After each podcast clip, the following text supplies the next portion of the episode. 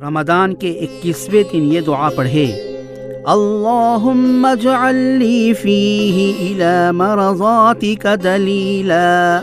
ولا تجعل للشیطان فیہ علی سبیلا واجعل الجنة لی منزلا ومقیلا یا قاضی حوائج الطالبین. ترجمہ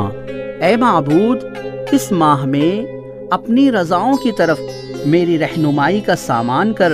اور شیطان کو مجھ پر کسی طرح کا اختیار نہ دے اور جنت کو میرا مقام اور ٹھکانہ قرار دے، اے طلبگاروں کی حاجتیں پوری کرنے والے۔